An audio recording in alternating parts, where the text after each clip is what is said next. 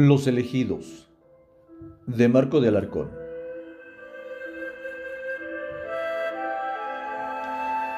Iba caminando para la escuela solo, a través de un sendero entre árboles y hierba. Con el paso que llevaba, seguro llegaba a buena hora. Adelante ni atrás de mí, nadie. ¿Qué? ¿Hoy no hay clases o qué? me preguntaba, al tiempo que aceleraba el paso. Curiosamente, de vez en vez escuchaba ruidos a los lados del camino, como que algo pasaba corriendo. Volteaba a un lado y al otro, pero no alcanzaba a distinguir nada. Solo veía casualmente que la hierba se movía, pero nada de qué preocuparse. Y así llegué al claro que antecedía a la escuela, la cual estaba justamente en una pequeña lomita. Siempre me había gustado mi escuelita, porque desde lo alto se podía ver para todos lados. En la parte de atrás, junto al cerro, como cuatro casas. A la derecha, la vereda que llevaba al río. Qué bonito se escuchaba la cascada. A la izquierda, la vereda por la que se va una amiguita. Y mero enfrente de la puerta, el sendero que venía desde mi casa. Y en medio de todo, bosque, mucho bosque. Además, Tenía un maestro muy bueno. Él atendía a todos los niños, nos juntaba por grados y nos enseñaba con muchos juegos. Así ni se sentía cómo se iba el día. Cuando veíamos, ya era hora del recreo. Salíamos a comer el itacate que nos preparaban y un ratito de juego. Después, unas cuantas actividades más y de repente ya era hora de regresar a casa. El tiempo se iba volando. La salida de la escuela era muy curiosa, porque aunque éramos como 15, salíamos en bolita, pero cada quien agarraba su camino. A mí me encantaba recorrer el sendero hacia mi casa, percibir tanta belleza en el bosque y de vez en cuando ver una ardillita o un conejito. Algo que me agradaba mucho de la escuela era que al maestro Helio le gustaba hablar de nuestros antepasados, de las maravillas que construyeron, de cómo se curaba cualquier enfermedad con las hierbas de la región y nos dejaba platicar qué remedios usaban en nuestras casas. Así, cada quien decía lo que en su familia usaban para curar, desde un dolor de panza hasta, no sé, algo muy peligroso. Además, nos platicaba historias de curanderos del rancho que eran visitados por muchas personas de otros lados, de personas muy ricas que ya se habían cansado de buscar doctores sin que pudieran curarlos, haciéndonos sentir orgullosos de nuestra tierra. Y cuando en las pláticas se escuchaba de una hierba o de un remedio que no conocía, rápido lo apuntaba en una libreta gruesa que tenía en su mesa. Por eso nos daba gusto platicarle de nuestras curas, porque además escribía quién lo había dicho, y así nuestro nombre figuraba en su cuaderno. Otra cosa que me encantaba era que nos enseñaba canciones en nuestro idioma. Nos gustaban tanto que cuando las cantábamos, mi voz era la que más se oía. Y así, en mi ir y venir por el sendero, trataba de identificar si en el bosque encontraba una de las hierbas que el maestro nos enseñaba, pero no dejaba de oír esos ruidos raros.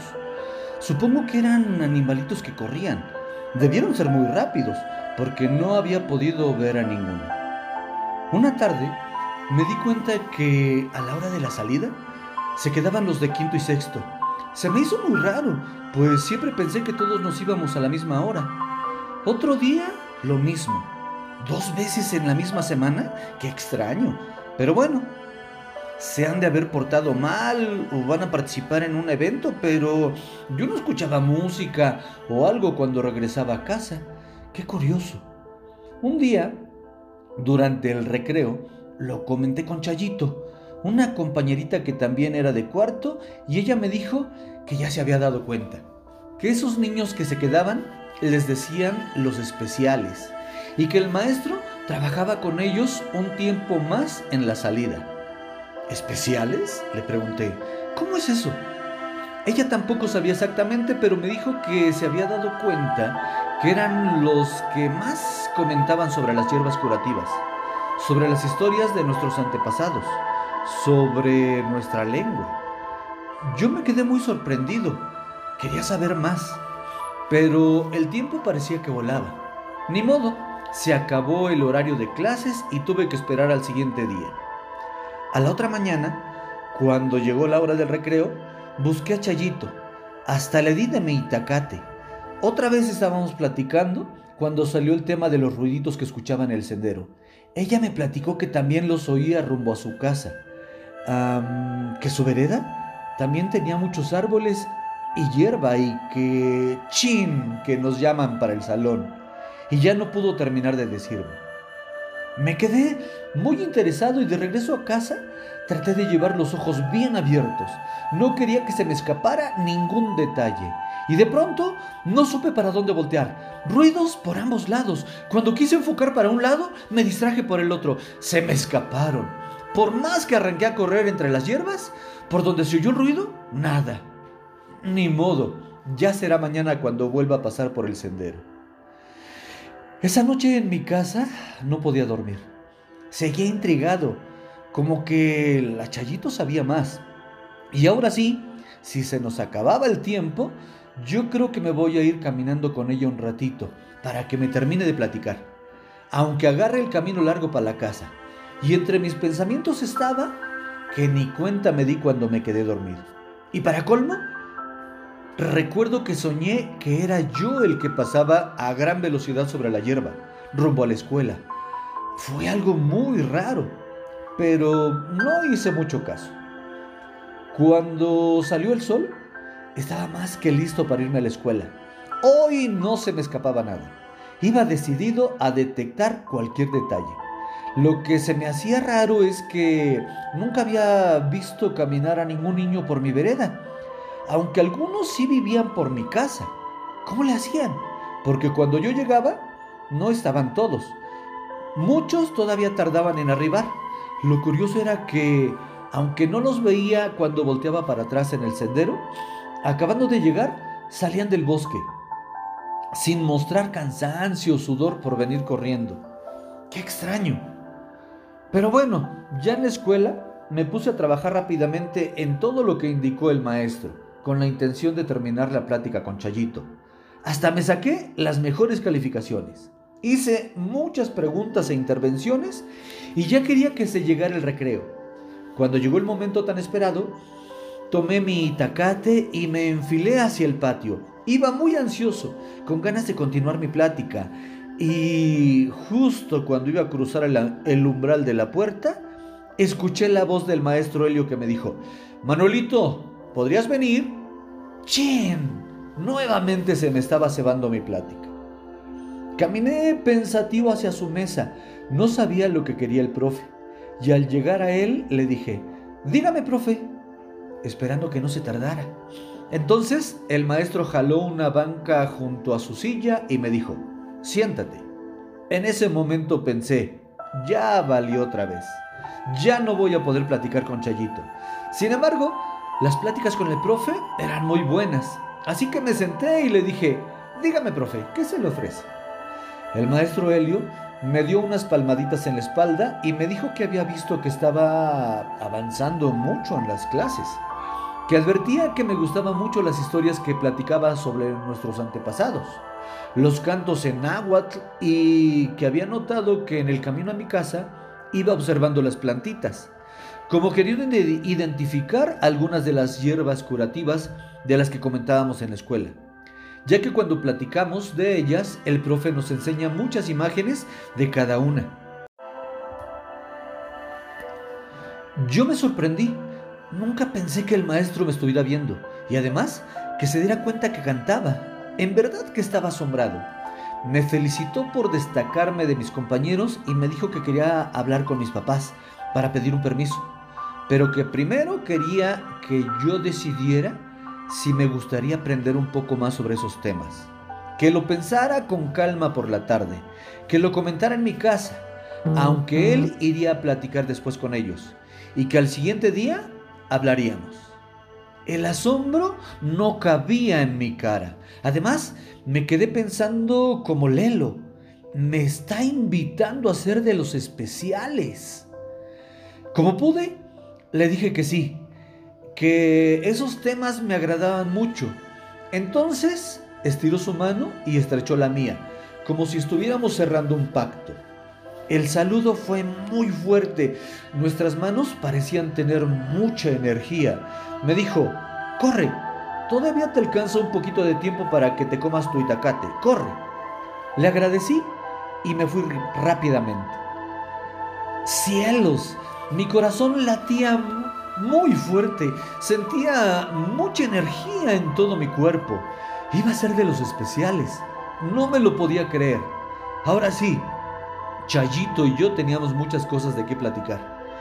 Y si antes no nos alcanzaba el tiempo, pues ahora menos. De repente me llegó una idea. ¿Y le puedo platicar a Chayito? Mm, pues yo creo que sí, porque el maestro no dijo nada de guardar secretos. Y continué caminando hacia el árbol donde nos sentábamos a comer nuestro itacate.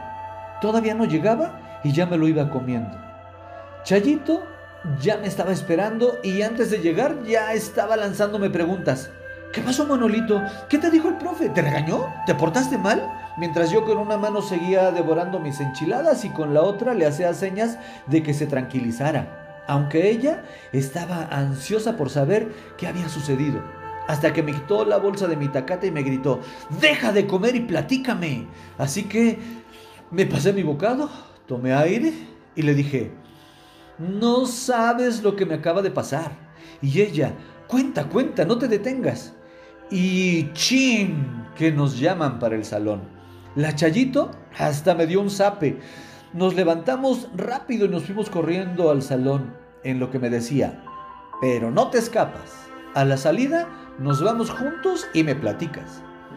Así entramos al salón y continuamos con las clases. la Chayito ya ni ponía atención. Al terminar el horario, tomamos nuestras bolsas y salimos del salón. La Chayito me agarró del brazo y nos encaminamos hacia la vereda que lleva a su casa. Para mí no hubo problema, ya había pensado hacer eso. Entonces, muy gustoso, empecé a decirle que la verdad ya iba para afuera para que ella me terminara de platicar nuestra conversación del día anterior, pero que me llamó el maestro y le despepité todo lo sucedido. Cada que decía algo, a la Chayito se le caía la baba, se quedaba boquiabierta, no daba crédito y yo caminaba cada vez más erguido, orgulloso de los acontecimientos. De repente, que me suelta un golpazo en la espalda y me dice, no manches, vas a ser de los especiales. Y con el golpe hasta me aventó hacia enfrente. Nos reímos mucho y caminamos muy contentos mientras comentábamos todo lo que podía suceder. Cuando de pronto me da otro golpe en la espalda y me dice, no manches, es la primera vez que invitan a alguien que no sea de quinto y sexto. Eso sí no lo sabía y mi orgullo fue mayor, pero desafortunadamente nuestro tiempo había terminado. Habíamos llegado al punto donde tenía que desviarme para tomar el otro sendero que llevaba a mi casa. Nos despedimos muy contentos y quedamos de continuar la plática al día siguiente. Llegando a casa, la alegría se me asomaba por todas partes.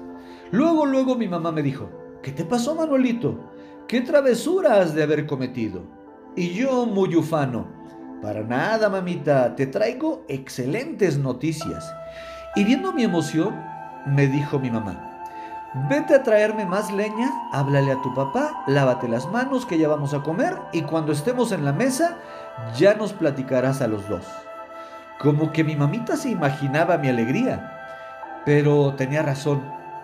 En familia íbamos a saborear más mi conquista. Ya en la mesa, mis papás me escucharon atentamente, vieron la emoción en mi rostro y me dijeron que estaban muy orgullosos de mí, que contara con el permiso que ni siquiera era necesario preguntar si yo quería, ya lo había dicho mi alegría, pero que tenía que ponerle muchas ganas, que debía ser el mejor. También les comenté que dos o más días iba a regresar más tarde de la escuela, porque tenía que quedarme con los especiales. Y así, antes de integrarme a ese grupo, el maestro Helio me platicó lo que se hacía que hablaban mucho de nuestros antepasados, que leían un libro llamado Huehuetlatoli, que en náhuatl significa los dichos de los antiguos, que habla sobre las normas de conducta, la moral, las costumbres y creencias del pueblo náhuatl. Que haríamos lecturas y después reflexiones, que continuaríamos hablando sobre herbolaria y que, dependiendo de cómo me viera, podría llegar hasta el último nivel. ¿Y yo? ¿Último nivel? Si todo esto era interesante, ¿qué sería ese último nivel? De esta manera fue la bienvenida que me dio el maestro. Por su parte, los compañeros me estrecharon la mano y curiosamente volví a sentir esa extraña energía. Pero bueno, éramos los especiales. ¿Qué más podía esperar? Me dijeron sus nombres, me comentaron que me auxiliarían con lo que no entendiera, que iba a estar muy contento, pero la verdad yo ya estaba feliz.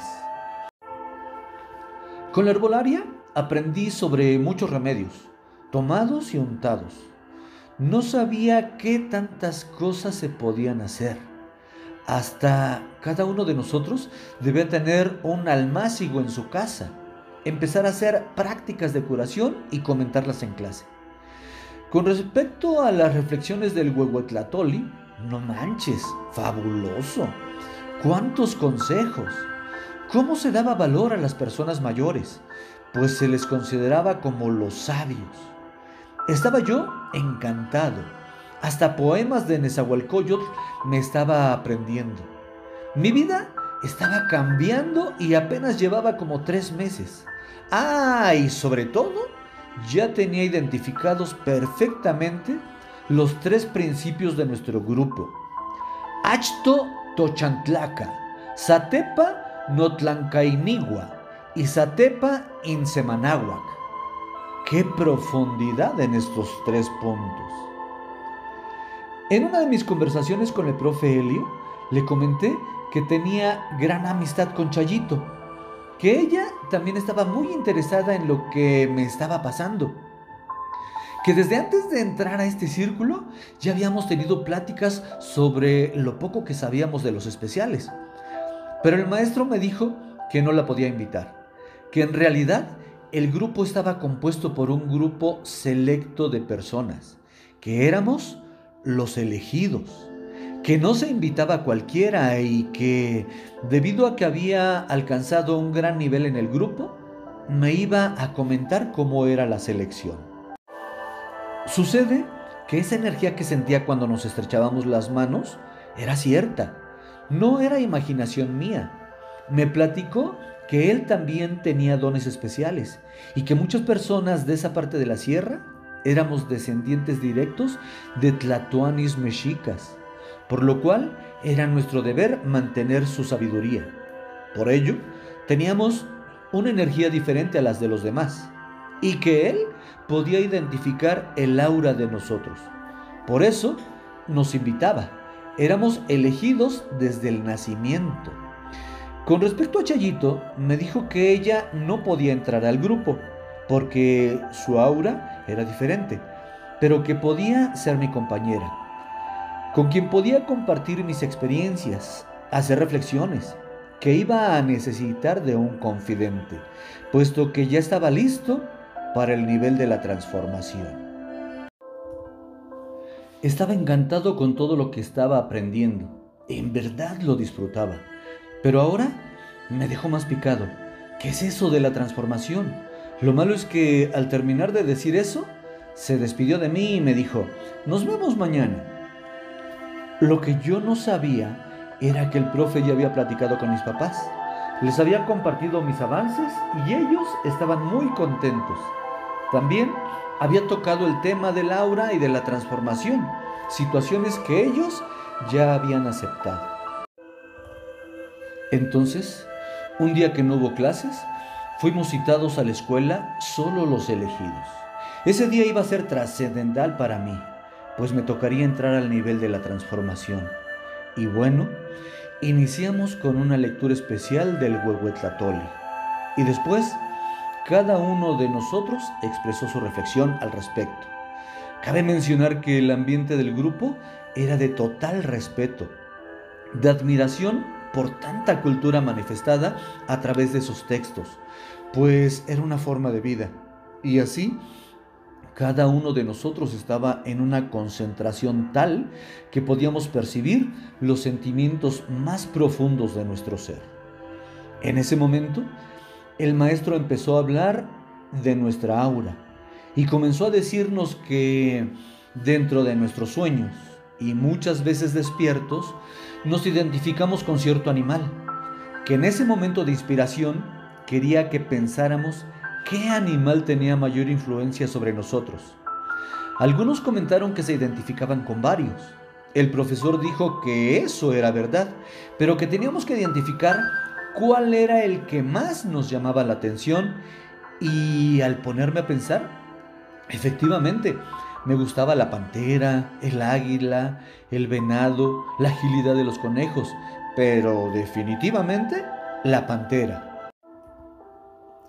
Entonces, el profe nos dijo que ese día era especial, que en ese momento podíamos lograr muchas cosas, que nos paráramos en círculo, cerráramos los ojos y empezáramos a concentrar nuestra energía, que pensáramos en nuestro animal preferido. El ambiente era propicio, nuestra energía estaba al 100 Sentí la mano de mi maestro en mi hombro derecho, la de mi compañero mayor en el hombro izquierdo. En ese momento percibí una mayor cantidad de energía llegar a mi cuerpo, como si fuera luminoso. De pronto empecé a ver cómo mi piel y mi forma cambiaba.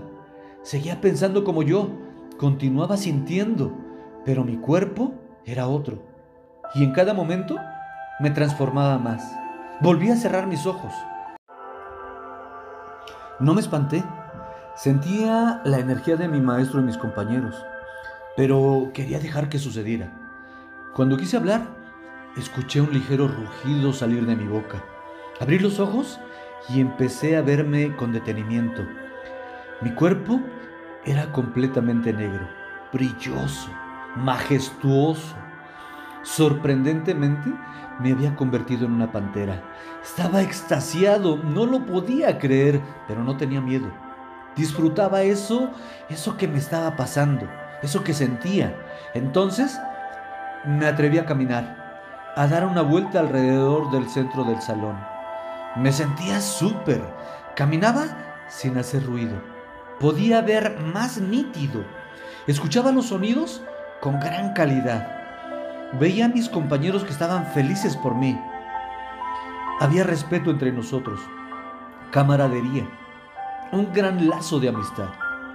Seguía dando la vuelta y de vez en vez emitía un suave susurro de rugido.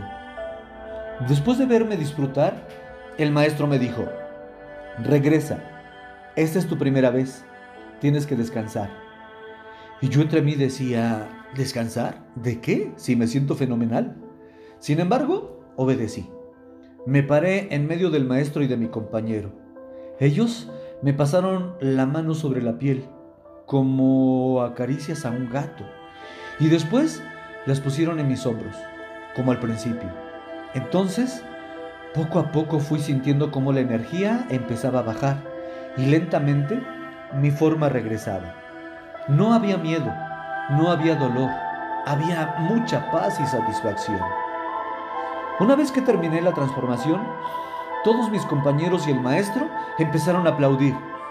Escuché muchos aplausos y vivas. Yo también me uní a la algarabía. Después de un gran momento, nos pidió que nos sentáramos y que le explicara todo lo que había sentido.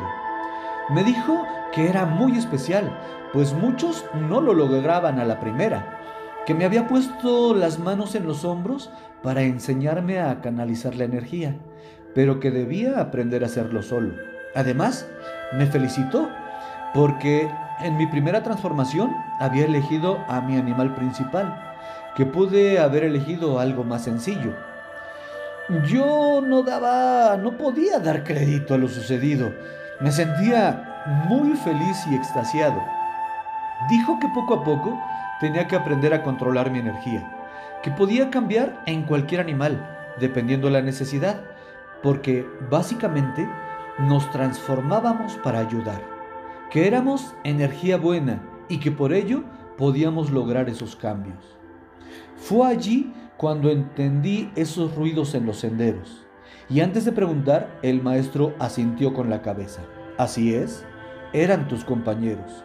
Realizaban sus prácticas. Y lo mejor es que cuando te has transformado, no pierdes energía, no te cansas y puedes usar las habilidades del animal que elijas. Es decir, puedes correr a gran velocidad, dar grandes saltos e incluso volar. Y yo inmediatamente pensé, ¿volar? Yo quiero volar. Pero nuevamente el maestro, tranquilo Manuelito, tienes que aprender poco a poco. Debes dominar las habilidades de cada uno de los animales de tierra antes de emprender el vuelo.